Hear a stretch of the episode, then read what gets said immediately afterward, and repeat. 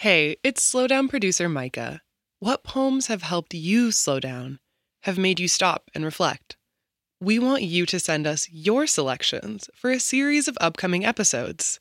Head to slowdownshow.org slash community to submit, or go to our Instagram at slowdownshow to find out more.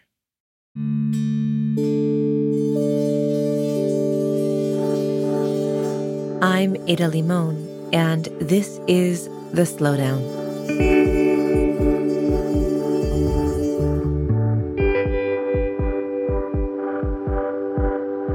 I've recently written a very long prose piece about trees.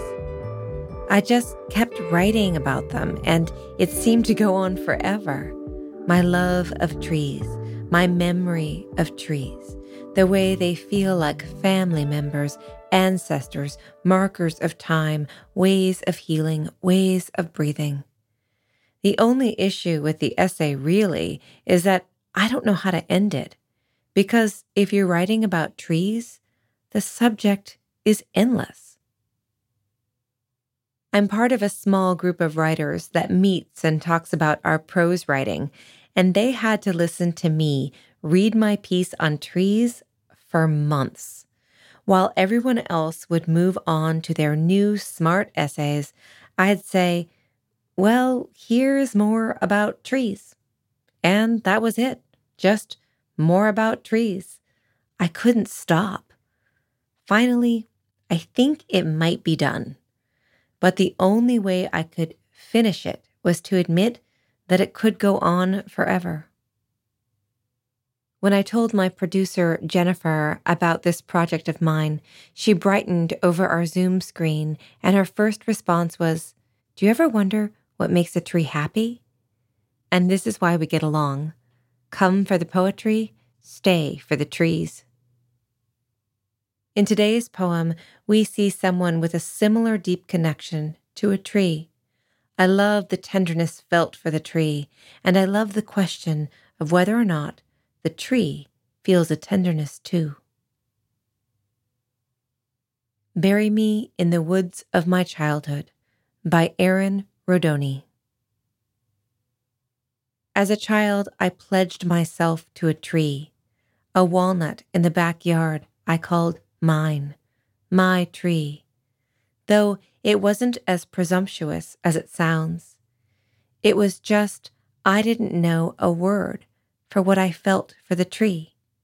And there was no word for whatever it felt for me, the girl who grazed her knees daily on its silver bark, the girl who hugged with her whole body, who closed her eyes and listened to the humming of leaf and limb, the aura of insect and bird chatter in its crown, my private galaxy of sound.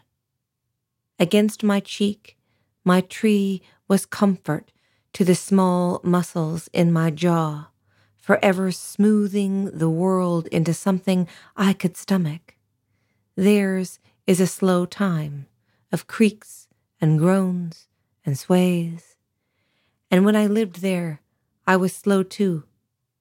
I remained a girl, though I grew older, long limbed and limber, my weight feline in its languor. How I loved the leaves where coolness lingered as sun lit up the veins inside. And I pressed my palm against one as if it were a hand, as if to say, There is something now between us, my own ancient. I was alive. I was in time, drifting as I was the afternoon entire, cradled but not sleeping, rocking, but not a single bough breaking, not a crack. So awfully tender, so full of sap. I wonder if the tree remembers me. I wonder if it asks where I have gone. And the network of fungi beneath my feet lights up with my footsteps, relaying with the symmetry of synapse. She is here. She grows heavy, then light again.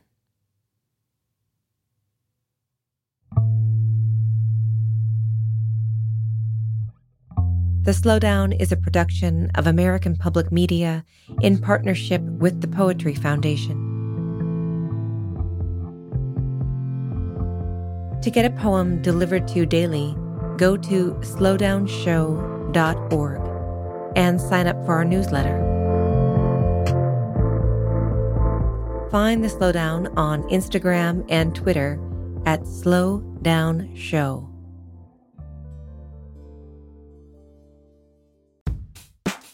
We all want to be our best selves, but it can be an expensive journey. From experimenting with alternative medicine, I was working with a natural, holistic nutritionist and never really thought about the cost. to splurging on fast fashion.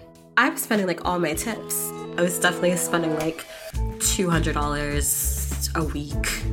I'm Reema Khrais, host of Marketplace's This Is Uncomfortable.